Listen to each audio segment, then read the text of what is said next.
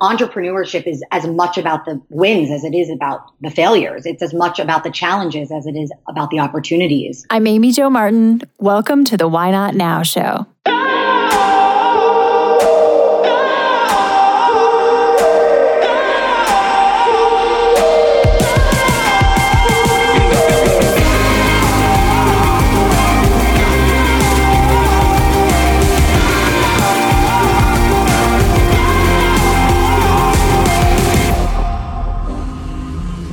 Know that thing you've been thinking about doing?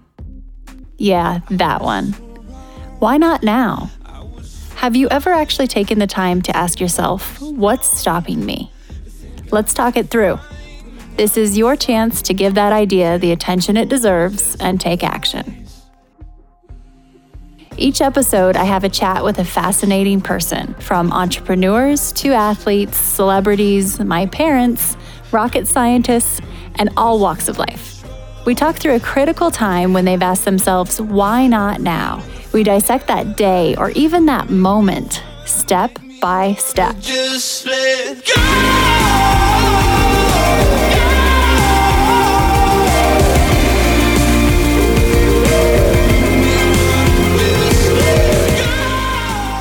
Today we have Farryn Weiner on the show. She's a digital pioneer and creative wizard, really. She is an award winning marketer and her resume is extremely decorated. So she has Michael Kors, Jet Setter, recently the head of marketing for a fast growing company called Sweetgreen.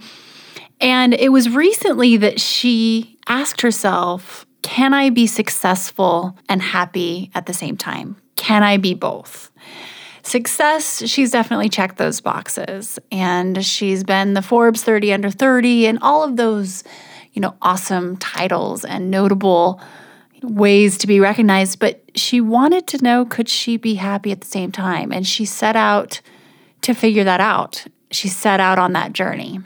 I asked her what was a sign that you know some of that that joy was missing or maybe a lot of joy was missing? And one of her key indicators was was she wanting to jump out of bed in the morning and go about her day? Or was it the opposite? And so that was one of the key signs that had her start thinking about wait can i be both? Can i feel the joy but also the success at the same time and Farryn is extremely honest in how this all went down and the process of exploring how to find both.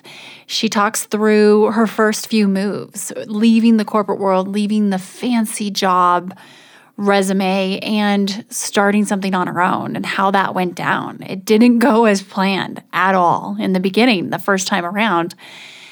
But she eventually stayed true to that goal of having both. And she's in a much different spot today. So she talks it through, she shares the details, and uh, this conversation just, it is extremely valuable in my opinion, especially for anyone who's kind of in the same boat and, and thinking the same thing.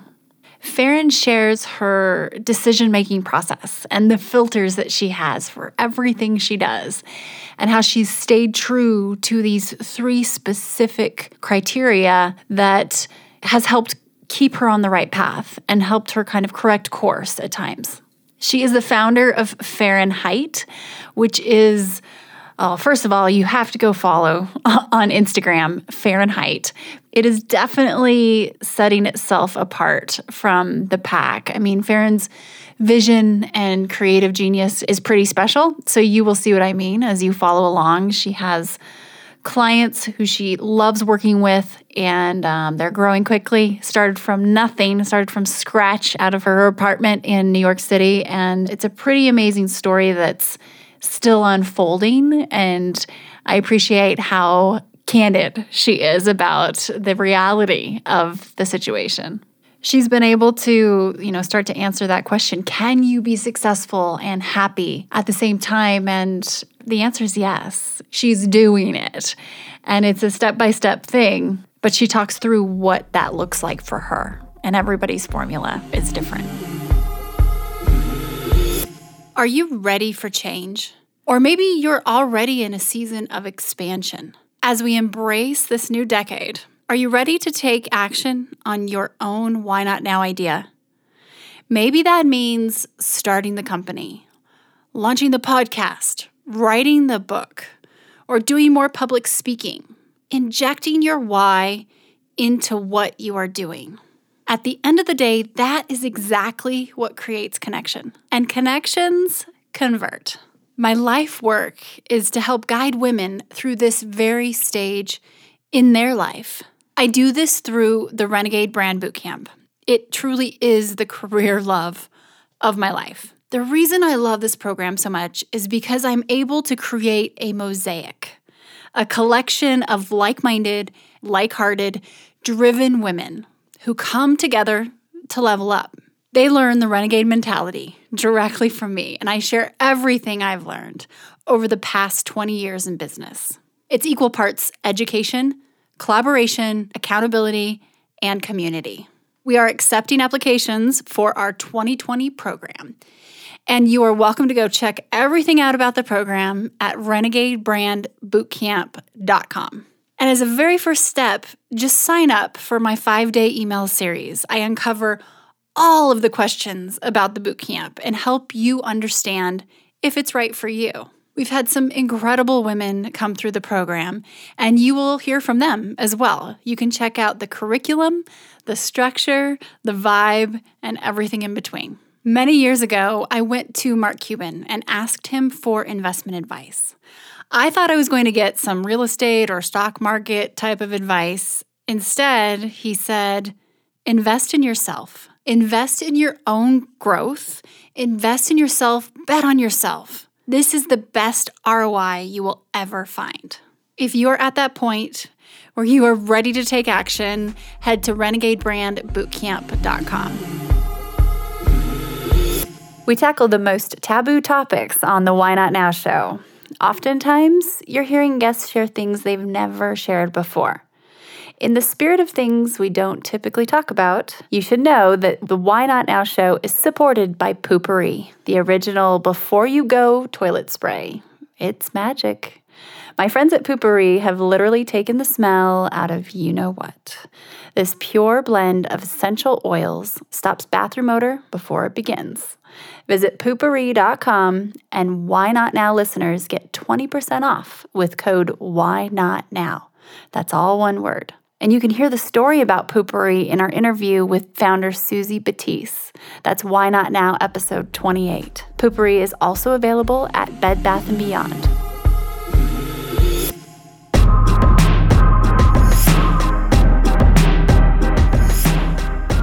Farryn, welcome to the show. Thank you so much for joining me today. Thank you so much. I'm really excited to be here. I am too so much. I, have been looking forward to this, and we'll hop right in as we do. Can you tell me about a time when you had a big decision to make and you asked yourself the question, why not now? So, for me, I think that the answer to why not now was actually more of an emotional feeling than it was a critical decision or milestone. I had been working in the world of marketing for almost 15 years. I had worked for fast paced, high growth companies, had had an incredible ride. But I was really, as I got into my 30s, asking myself this question of, can I be both successful and happy? And happiness was something that hadn't really come to my mind. Like I had never really thought about it as it related to my career.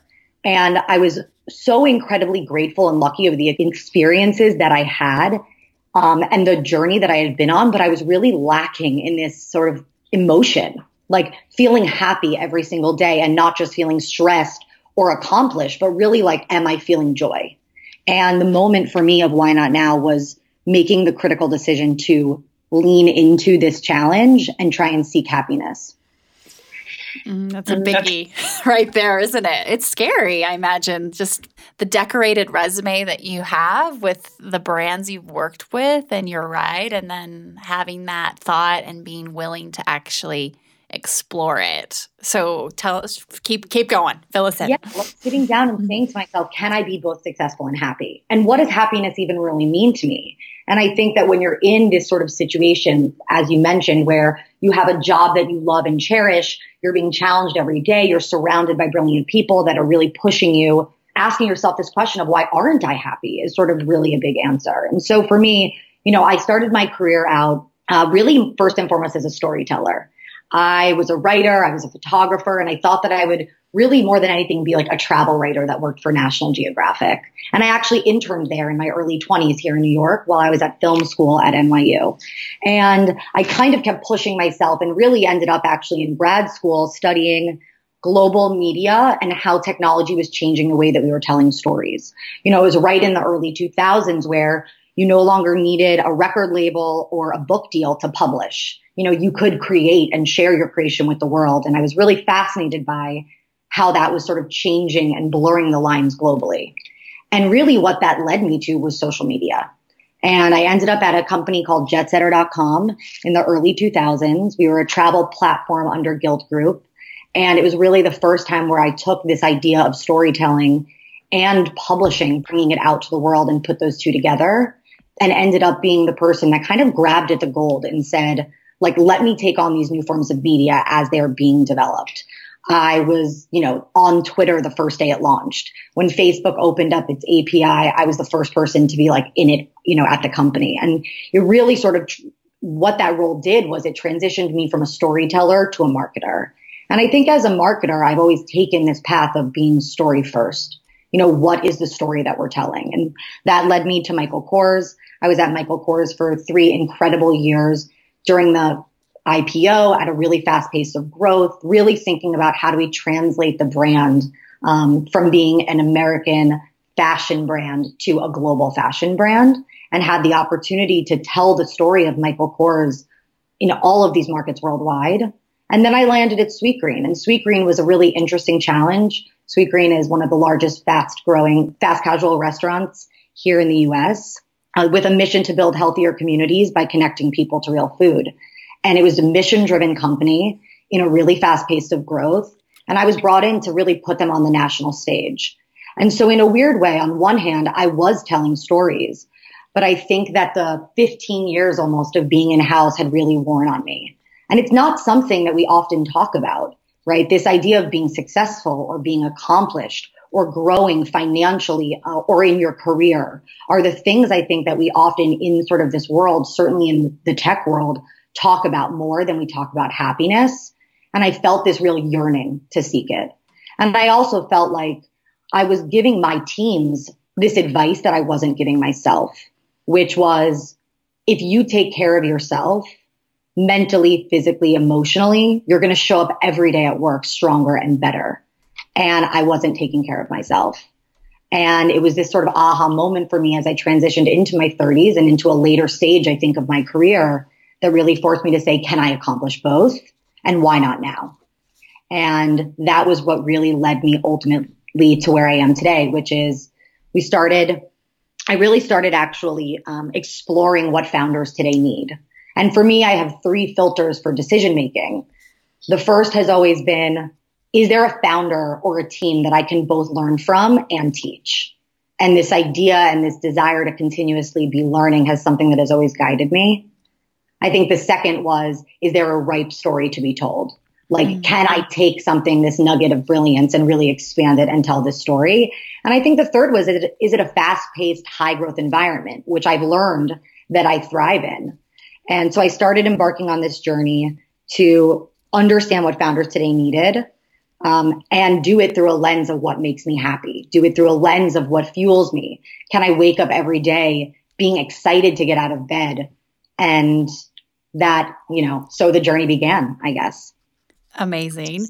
And and I want to keep going, but I also want to first touch back and ask a quick question. So, you know, as people are listening to this, and I used to be in that spot too, where, you know, working for a brand, it, it was a great ride, really, I would say, you know, it looked great from the outside too, but realized I wasn't really taking care of myself as well. And are there specific signs or things that you think people can ask themselves if they're questioning, you know, maybe I should be looking at something differently, or maybe there's a, a, a, different route for me. I think what you just said was excited to get out of bed. That's a really tangible, like, measurable thing. It's a it's a kind of pass fail type thing and percentages over time. But were there other signs for you where you just realized, hey, something's got to change here. There, this is a sign. Yeah, I think that definitely for me a marker was getting out of bed, right? Mm-hmm. Like getting out of mm-hmm. bed excited to leap up and and get into it. Um, I think you know we often champion this idea of being overworked. Mm-hmm. I know, yes. I know for me, being overworked in some ways became a marker of my success. It felt good to be the last person at the office. It felt good to barely sleep in preparation for a big meeting or presentation. It felt like I was winning in some way, when in reality, it was my physical or emotional state. And really i would say even my mental state of like how sharp am i? How really truly ready and prepared am i? Mm-hmm. i think that was suffering. I think asking yourself this question of even if i am accomplishing the goals that i set out to do i feel fulfilled? And am i taking those moments to feel I, certainly for me gratitude was the thing that i think was missing and this feeling of fulfillment. Where i and i think you said it you know out in the world um, and to the outside world was really experiencing a lot of validation and certainly a lot of excitement around the work I was doing and such pride for my team. I wasn't really feeling it for myself. Mm. And I would also say that in some ways, like it was a quick trigger. I had reached a point where I felt really good about the work I was doing, but then there was this other thing that I wanted to tackle. So it wasn't necessarily that I think I was you know, living in this negative space for a long time. It was that I think as one area of your life becomes, um, let's say, even momentarily solidified or under control, all of a sudden these other areas become magnified. Mm-hmm. To be in a position where I was in a place of my life career wise that I had always dreamed of and yet not feeling these feelings of fulfillment that was really the moment that made me take a pause and say, okay, what's missing? Mm-hmm. And it was this question of, am I happy? Am I finding joy in this every day? That really made me embark on this journey. Thank you for sharing that because I think it's helpful to to have those questions and do the the the audit, you know, because time is everything and so whenever you decide to do it, you know, it's never too late. Okay, so then then what? Yeah. Mm-hmm. And so it was really, again, this interesting question of like, can I be successful and happy? And I think in a weird way, I met, I met with, I was met by myself with a lot of apprehension. I was not a believer and I have watched incredible friends do incredible things, become successful entrepreneurs with no fear. And for me, I don't think that was the case. I think I had to build my own courage, you know, and really think through once I understood what might make me happy, then it's about how do you do it? And in some ways, for me, it got to a point where I was like, what, what do I have to lose?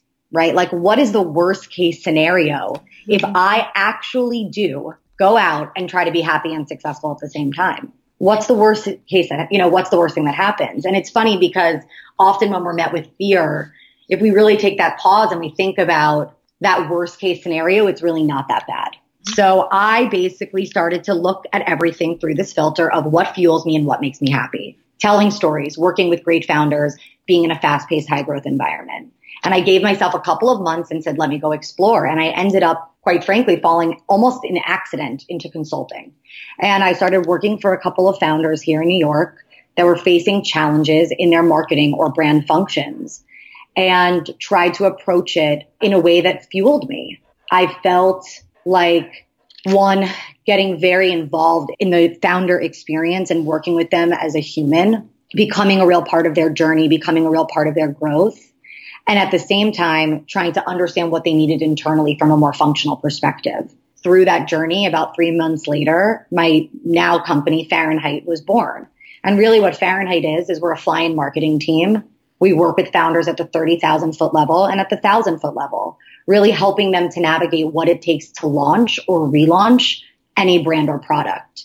So if you think back to my filter for decision making, fast paced, high growth environment, we're working predominantly with startups who are in their nascent stage of growth. Is there a founder that I can both learn from and teach? So working with founders who are on a journey and who are on a mission and being able to collaborate and share ideas and be a partner and a thought partner to them as they're building their businesses and bringing their brands to life? And is there an amazing story to be told?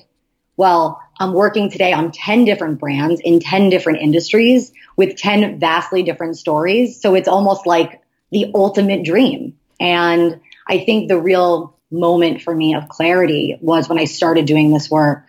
I was literally jumping out of bed in the morning. And you had asked that question before, like, what are the other markers? I think I say this to my team on a regular basis. Like in the middle of the day, I'll look at them and be like, how much fun are we having? and I, you know, years ago, I had seen at this event called the Cherry Bombe Festival, I had seen Ina Garten speak. And she talked about will we have fun as a question and a filter for decision making that internally her and her husband use to decide what they should do or what they should not do. And she's a star on the Food Network. She's written many cookbooks. Her and her husband sort of have this relationship that all of her fans admire. And I watched her during this event. And I think that was the first moment that it really dawned on me that you could potentially do both. It really was this incredible aha moment that I think stayed with me. And I've often thought back to now because now that I'm having fun, I totally understand what she's talking about. What's the biggest contributing factor to the fun, do you think? Where is the fun coming from that wasn't there before under a different scenario? Is it the freedom to create your own fun? What's different?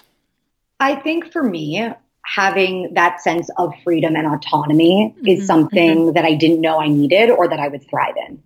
And back to, you know, watching others become entrepreneurs throughout my career and not necessarily having the courage or feeling like I could do it was, I think, a big aha for me. And that feeling of accomplishment versus fulfillment, you know, that idea of like, I woke up and I did this is very fulfilling. And I think that in that fulfillment, I have a ton of gratitude and I feel very grateful I feel grateful to the founders that have come along on this journey with us and that are putting their faith and trust in us. I feel grateful for my team, you know, that has like jumped on board as we were working out of my apartment with $2,000 in the bank and grateful for the journey. So I think gratitude has become a really important factor for me. I think freedom and flexibility to create and to create a space and a culture that champions that for me, I also know that mobility and looking at sort of life in a more fluid way is what really works for me. I have never been the person that is at my most creative in a nine to five office. And ironically, I was in one for 15 years. Mm-hmm. And I would find my inspiration or I would find my creativity often when I traveled. You sort of, for me, I got into this rhythm where I almost felt like there was two people. I was one Farryn at my most inspired, most creative, with my most, cl- you know, sense of clarity. And then I was Farryn in the office, who was kind of running a million miles a minute at every problem, you know, hopefully still being successful, but again, not necessarily rooted or centered. And I think that by becoming an entrepreneur, I've really allowed myself to craft what works. That has ultimately been what's created the fun. The fun is living my truth in terms of what I really believe I am a superhero at and waking up every day and doing it, creating a culture and an environment that is fun to work in where I think our team feels, or at least I hope they feel championed, fulfilled, supported and loved, which I, I think is just one of the ways I lead. And I think asking that question every day of like, will this be fun? Will this bring mm-hmm. us joy? Will we be fulfilled by working in this? Is this a client where we think that we fit culturally? I think asking myself all of those questions in a more intentional way has created an environment where I think again about can we be successful and build a successful business and can we have fun doing it? And for me, I'm always going to work hard. I would argue I'm probably a workaholic. I am fueled by it. I love it. And so if I'm going to do it, and I'm going to spend most of my time with my team, with founders, I better have fun doing it. We're going to take a quick break and we'll be right back. Heads up, everyone. Just a quick update on the Renegade Brand Bootcamp. We are open for enrollment and the dates are listed on the website for the next program. This is the 2020 program, and I am so excited. You can head to renegadebrandbootcamp.com for all the information. And the good news is it's early bird. So if you're interested, even remotely curious, just sign up for the email series because I go through a lot of the details and questions that you might have. I've gathered just through feedback and research what is on most people's minds at this point when they're thinking about entering the program. So just sign up if you're interested. And um, time is of the essence because we are in early bird. There are limited seats, and um, I do give you the opportunity to reach out to me directly with questions too, if you go through the the email series. So renegadebrandbootcamp.com is where you will find everything and be able to learn about the experiences that previous graduates, the alumni, have had, and we have an FAQ as well. So head to the website if you want to learn more. Hi, everyone. If you are digging this podcast, please do us a favor and subscribe, rate, and review on iTunes. It just takes a moment and it means a ton to us. Also, after recording more than 100 episodes, I've created a bit of a cheat sheet on the top five things I've learned from renegades and how they get from idea to action, from dreaming to doing. I will email you the downloadable PDF when you subscribe to my newsletter. Just head to amyjomartin.com and click on Connect with Me.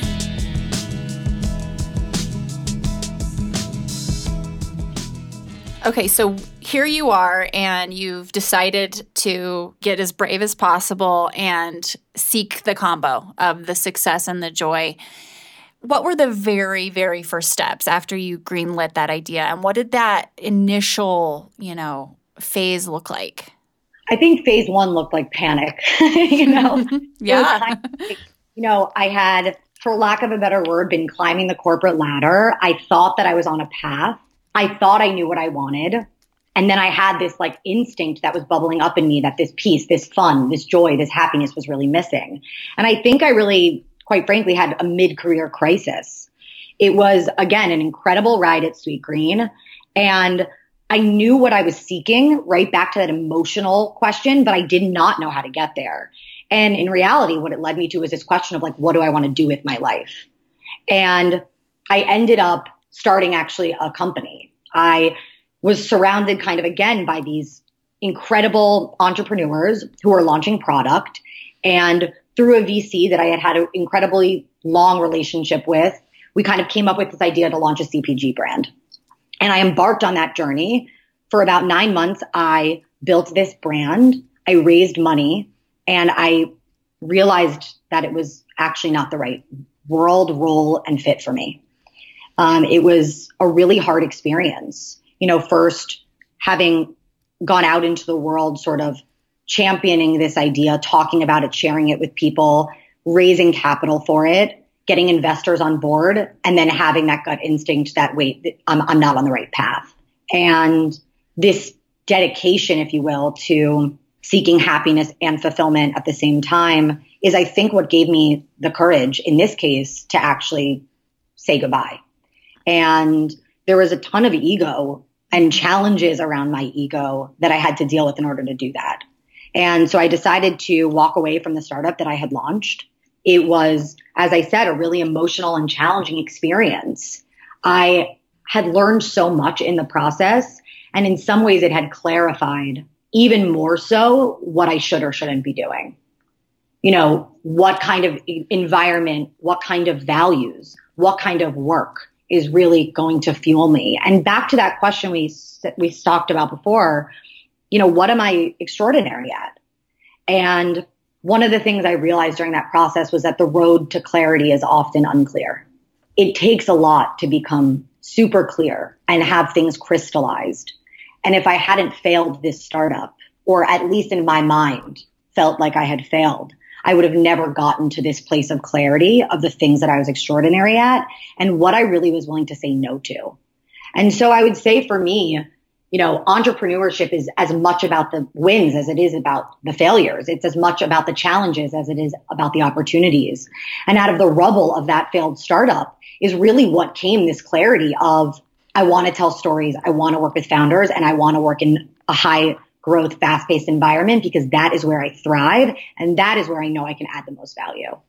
Amazing. I'm so grateful that you shared that because it's interesting how you know the that was such a gift in my opinion um, from the outside looking in for you because you were able to really kind of exercise what it was you did want to do. And for you to have the strength to say hold up this isn't the direction that i set out to go in.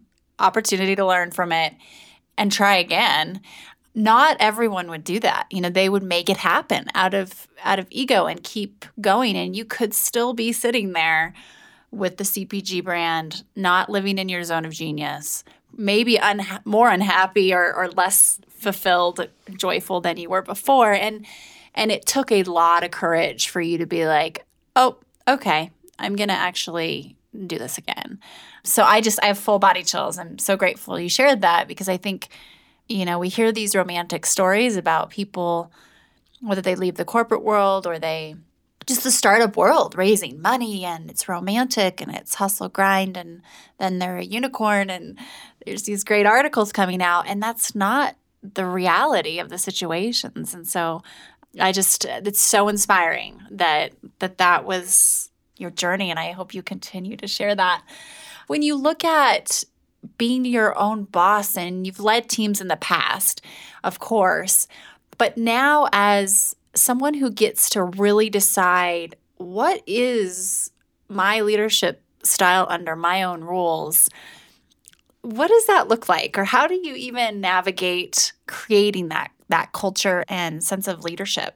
Yeah, well, first, thank you so much. And I think there's something really freeing about sharing your story and your journey and there's something really like heart opening about being like, this is me, you know? And not every one's path is the same, nor it should be. You know, our individuality and our, our experiences are kind of like what craft us to be those unique superheroes and give us the, the ability to, I think, grow, uh, you know, in the oddest of ways. And maybe not that odd, but the greatest challenges. And certainly the year, you know, 2019 was one. The greatest challenges are, are often the greatest lessons and they come at a high price. And if they were easy, they wouldn't be as remarkable. And so I think that sharing the story and being open about it has been like such an incredible shift for me. And I think that as an example to your question is one of the values we bring to our company every day. You know, how do we be transparent and how do we open? How do we create space for sort of that emotional growth? Um, working with founders in the early stages of their growth is an emotional ex- experience. Oh, yeah. You know, they are in many cases putting their heart and their soul and often their money into an idea and an idea that they deeply believe in. So I think in a weird way, one of the values of Farrynheight is like be emotional, have passion, but let's be open and transparent and communicate about it. Let's be there for one another. I was actually watching um, Cheer on Netflix. I'm not sure if you watched it. I watched the first um, series or episode or whatever last weekend. That's so funny. I just had heard about it. And I'm all there's like a meme going around of someone being like, "Have you watched Cheer on Netflix?" I'm literally that meme. But it was such an incredible moment for me because I was watching it, and in professional cheerleading, there's stunting, mm-hmm. and stunting and pyramids require a team. And there is no successful pyramid or stunt, if you will, without every single person being on their A game, being focused and being there for one another. And you literally have each other's lives in your hands. And I actually woke up and on Monday morning, we have a team meeting every Monday morning and I gave that metaphor to my team. So I think, you know, we are trying to create an environment and an experience that is, first democratic. And what I mean by democratic is everyone at Farrynheight has a say. They have a say in our growth. They have a say in how we do things because we are all on this journey together. And if somebody has a better idea for how things should be done or how we should operate or the way we should behave, I am all ears. And I try to champion that and give people that autonomy. And I think in autonomy is where you find accountability. If I feel like I own something, if I feel like I have the ability to change something, I am accountable to those results.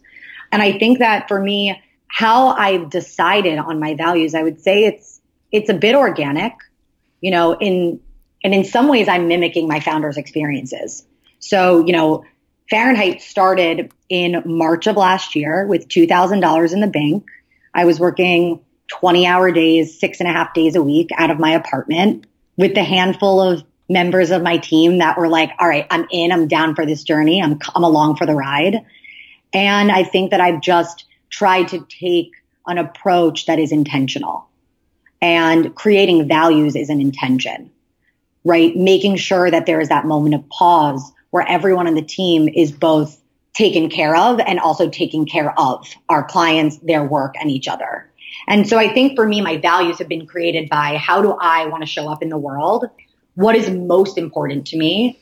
And then how do I use behaviors to translate that with my team? There's something to be said about the pride of starting with a founder, you know, and your team at this early foundational stage and phase. So did you start with interns? Did you start with, you know, freelance or how did you literally kind of get started because this is a different path than going out and raising money and having a big pool and pot of funds to pay salaries and stuff. Totally. Started out just me for the first 3 months hustling, working, and ironically doing things that I hadn't done in, in 10 years you know, leading teams in marketing functions, as you grow in sort of your leadership, you're actually doing less work. And one of the things I found was that I actually thrive in the work. One of my old mentors and bosses once said to me, stop acting like a director. And it was at a later stage in my career. And what she meant by that was sort of step into your leadership. You can't do the work and lead. And so I think as you grow in your career, more and more of your time is around coaching, mentoring, leading, hiring, teaching, doing strategic work. Um, and I found myself at the dawn of Farrynheight doing things that I literally had not done in years. I had to call older employees of mine and be like, Hey, how do I do this? you know, you know, the most granular of marketing tasks. And I took on three clients and somewhere in the middle of the third, I said, okay, this is too much. And I'm also have enough money to hire my first employee. Mm-hmm. I got connected through a friend to someone who I offered a job within 10 minutes of meeting. I was so desperate for help. We met at a coffee shop and I literally was like, do you want to start right now? And I was, and I was paying her, you know, a very small weekly salary just to get in the game. And I think we've been sort of as a team really having conversations around where do we need to grow and where do we need more resources Today we're six people full time with a handful of freelancers that work with us as well. And I think that transition from freelance into full time is really a twofold question. Back to sort of the filter of can I be successful and also happy? I think I try to think about what is going to help make the company successful? Can we remain profitable? You know, can we afford another full-time employee? Like really tactical, technical questions that as a founder you have to ask yourself, looking at your revenue, looking at your margins. And in a service business, that's also and often really complicated because, you know, you're working with clients, their timelines shift, their budgets shift, all of a sudden it impacts your business. So being really thoughtful from the successful framework and then happy, which is, is this person adding value? Are they a member of the family? Does the rest of the team enjoy working with them? Do they add to our culture? Can they make an impact on our founders? And that's really what's led me piece by piece to adding people to my teams and not having venture money, which in the past I've had at every organization I've worked for. It's both a blessing and in some ways a curse, right? I think mm-hmm. the blessing is that we have 100% freedom to grow and build and change and shift and work with our founders in really any capacity. And sort of this mentality of we support early stage founders with that mentality has to come an understanding of their path and journey. Often they need us to jump in. And if we are independent and autonomous, sometimes we can make concessions and say like, we're here for that founder. Let's jump in. Let's do the work. Who cares about scope? Often in some ways against the successful side. Mm-hmm. Um, but it is fulfilling and it makes us happy to be able to make an impact. And I think it's deeply rewarding for our team. And so I think it's this looking at things from two phased approach of how do we drive a successful, profitable business, which today we are, and how do we grow at a pace that is meaningful. Mm-hmm. And to your point about, you know, let's say you're you're way outside of scope, but you are doing what needs to be done, that ROI will come down the road, right? I mean, there's there's an investment you're making and you're developing results and relationships that will continue to pay the dividends. First of all, congratulations. When I reached out to you to chat, I uh, there's something about your eye and your style and vibe that comes through online that is so unmatched, Farryn. And I say that being extremely just from the heart, genuine. It's so hard to do. It, you know, our the space is noisy of marketing and connecting and humanizing. And um, so, for people listening, make sure you check out, especially Instagram.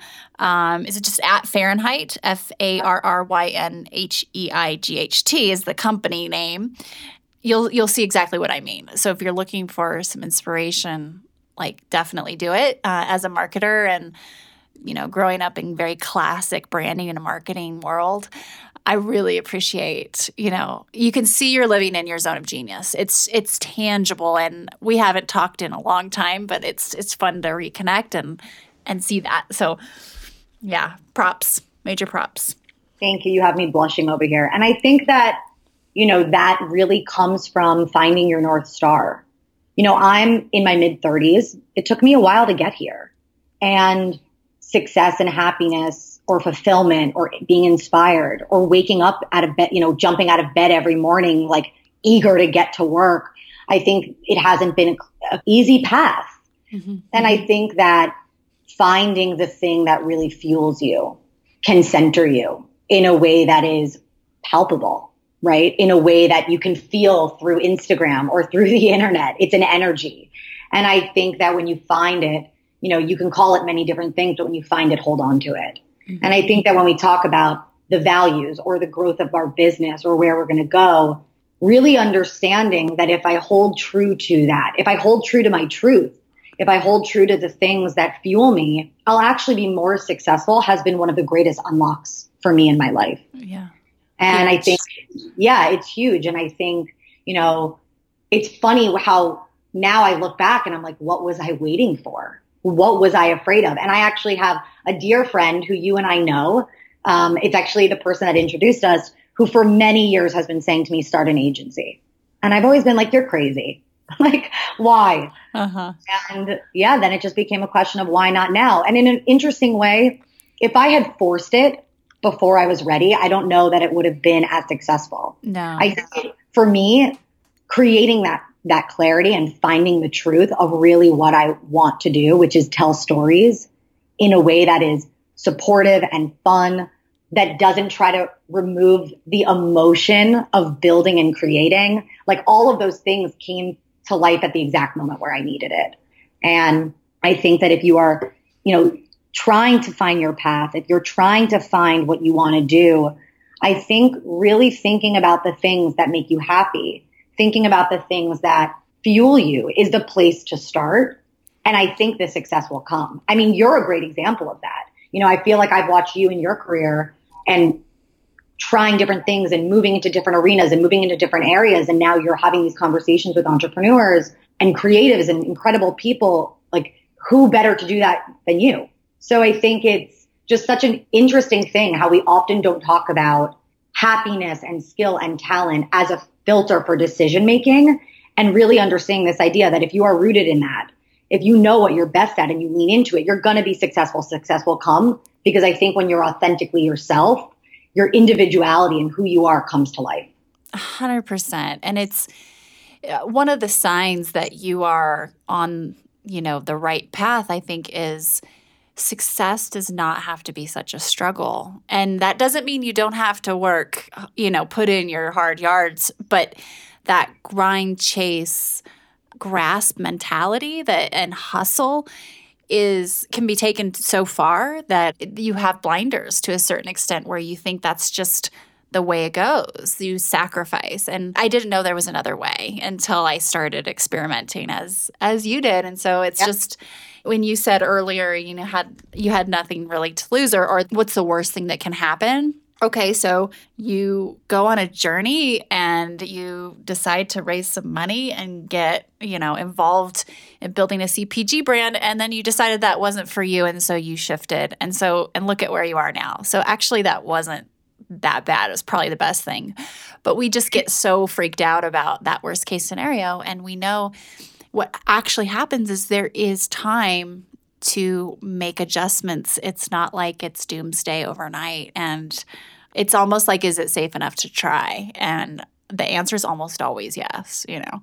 Yeah, no, I mean, I, I think that question I had asked myself, and I think that we often ask ourselves, like, the why, right? And why shouldn't I do this? And if the answer is I'm afraid or I'm afraid of failure, and remember before I had asked my, I had, I had asked myself, I had told you sort of like, what's the worst thing that could happen? And it happened to me. I had a failed startup. Like that was my nightmare. And the reality was it was difficult. It was challenging. It took courage. I had to be brave. I had to navigate it through the best of my abilities and really look at my values as a how to do it. Like I tried to do the right thing. I tried to do it transparently, authentically, with heart. And it's funny because those are all things I've now taken into my business. So first I had, I experienced the worst case scenario. And the truth is it wasn't that bad. Mm-hmm. And the second thing was it really gave me the courage and the safe space, if you will, to leap into Farrynheight. I had nothing to lose and I had everything to gain. And I knew that if I was going to rebuild, and I was going to fight. I was going to do it with heart. I was going to do it with passion. And that really gave me again the clarity of this filter. The things that I've been talking about, which again for me have been storytelling and a fast paced high growth envi- environment and helping founders build became like a mantra. It became this filter for decision making that I have used over and over again. And in some ways, I think my core values, right? And you could translate them or name them into anything that you want. But creating that clarity for yourself of like, how do I make decisions is really powerful. It's very apparent because you keep going back to that. And even, you know, the yeses and nos with cost benefit analysis like what what are my trade-offs here and going through some sort of filter is so important in fact a friend of mine who's who's just an incredible entrepreneur he says um, i don't make goals, I make filters and oh. then put my decisions through those filters and I end up exceeding any goal I would ever set anyway. So, shifting gears and just a final question here, what's one thing you find yourself learning over and over? The thing I find that I'm learning over and over again is that you can't separate the human experience from a professional one. And I think remembering and realizing that we are all people trying to accomplish our goals and dreams and doing our very best, I think most of the time with good intention to get there has been a, a real unlock for me. Mm-hmm. I would say that sort of one of the secret sauces of Farrynheight is the support and friendship we develop with our partners and with our teams, that level of, of human investment. And I often think that in the workplace, we lose sight of the people side and we look at teams as functions and we don't always consider or even really know what people are going through. I think here at Farrynheight, I've almost made it impossible to separate work and life. And I think for me, I realized that when I created fluidity around it, we are more impactful. And I hope that we are a better culture. You know, stepping, if I know what one of my teammates, if you will, is experiencing, whether that's through work or in her personal life, I can be a better leader. I can be a better support system and I can be a better teacher. If I know that someone is struggling with getting something done, maybe they don't know how to write a marketing plan because they've never worked in this category before, I can step in and call a friend who's in that world and get them a mentorship session. You know, I can do and adjust and evolve as a leader if I remember that we're all human and I bring that level of humanity into work every day. That's, the thing I've continuously learned. And I think part of that is that we're all learning. You know, going under the hood at a variety of different companies and so many different categories, I think what I've learned is at some point we're all a freshman. And what I mean by that is we're all doing something for the first time. I use this metaphor of a freshman often because I think it like takes four years to really become good at something. And by the time you're at your senior year, you're looking at college. Mm-hmm. Like by the time, you know, like every time that I started a new job, on some level, I know what I, I knew what I was doing, but on some level, I had never been there before. When I started as the head of marketing at Sweetgreen, I had never been there before. I had never been in a fast casual retail restaurant uh, organization. I had never been at that level of my career. I had to learn about the food system. I had to learn. So while I had this subject matter expertise, I was a freshman and slowly but surely I learned and I grew and I built my expertise. And by the time I got to that sort of level of seniority, it was time for the next destination. So I think remembering that we're all humans who are learning and growing and we're all equipped to grow into, I think, really anything that we want if we create that level of decision making, that filter, if you will, to help lead us there. Amazing. Thank you so much for joining me and sharing the details and the journey, you know, the the whole story. I really appreciate it and uh, we're cheering you on and um, I just I am grateful for your time and your wisdom and we will continue to watch where you fly. Thanks so much for having me.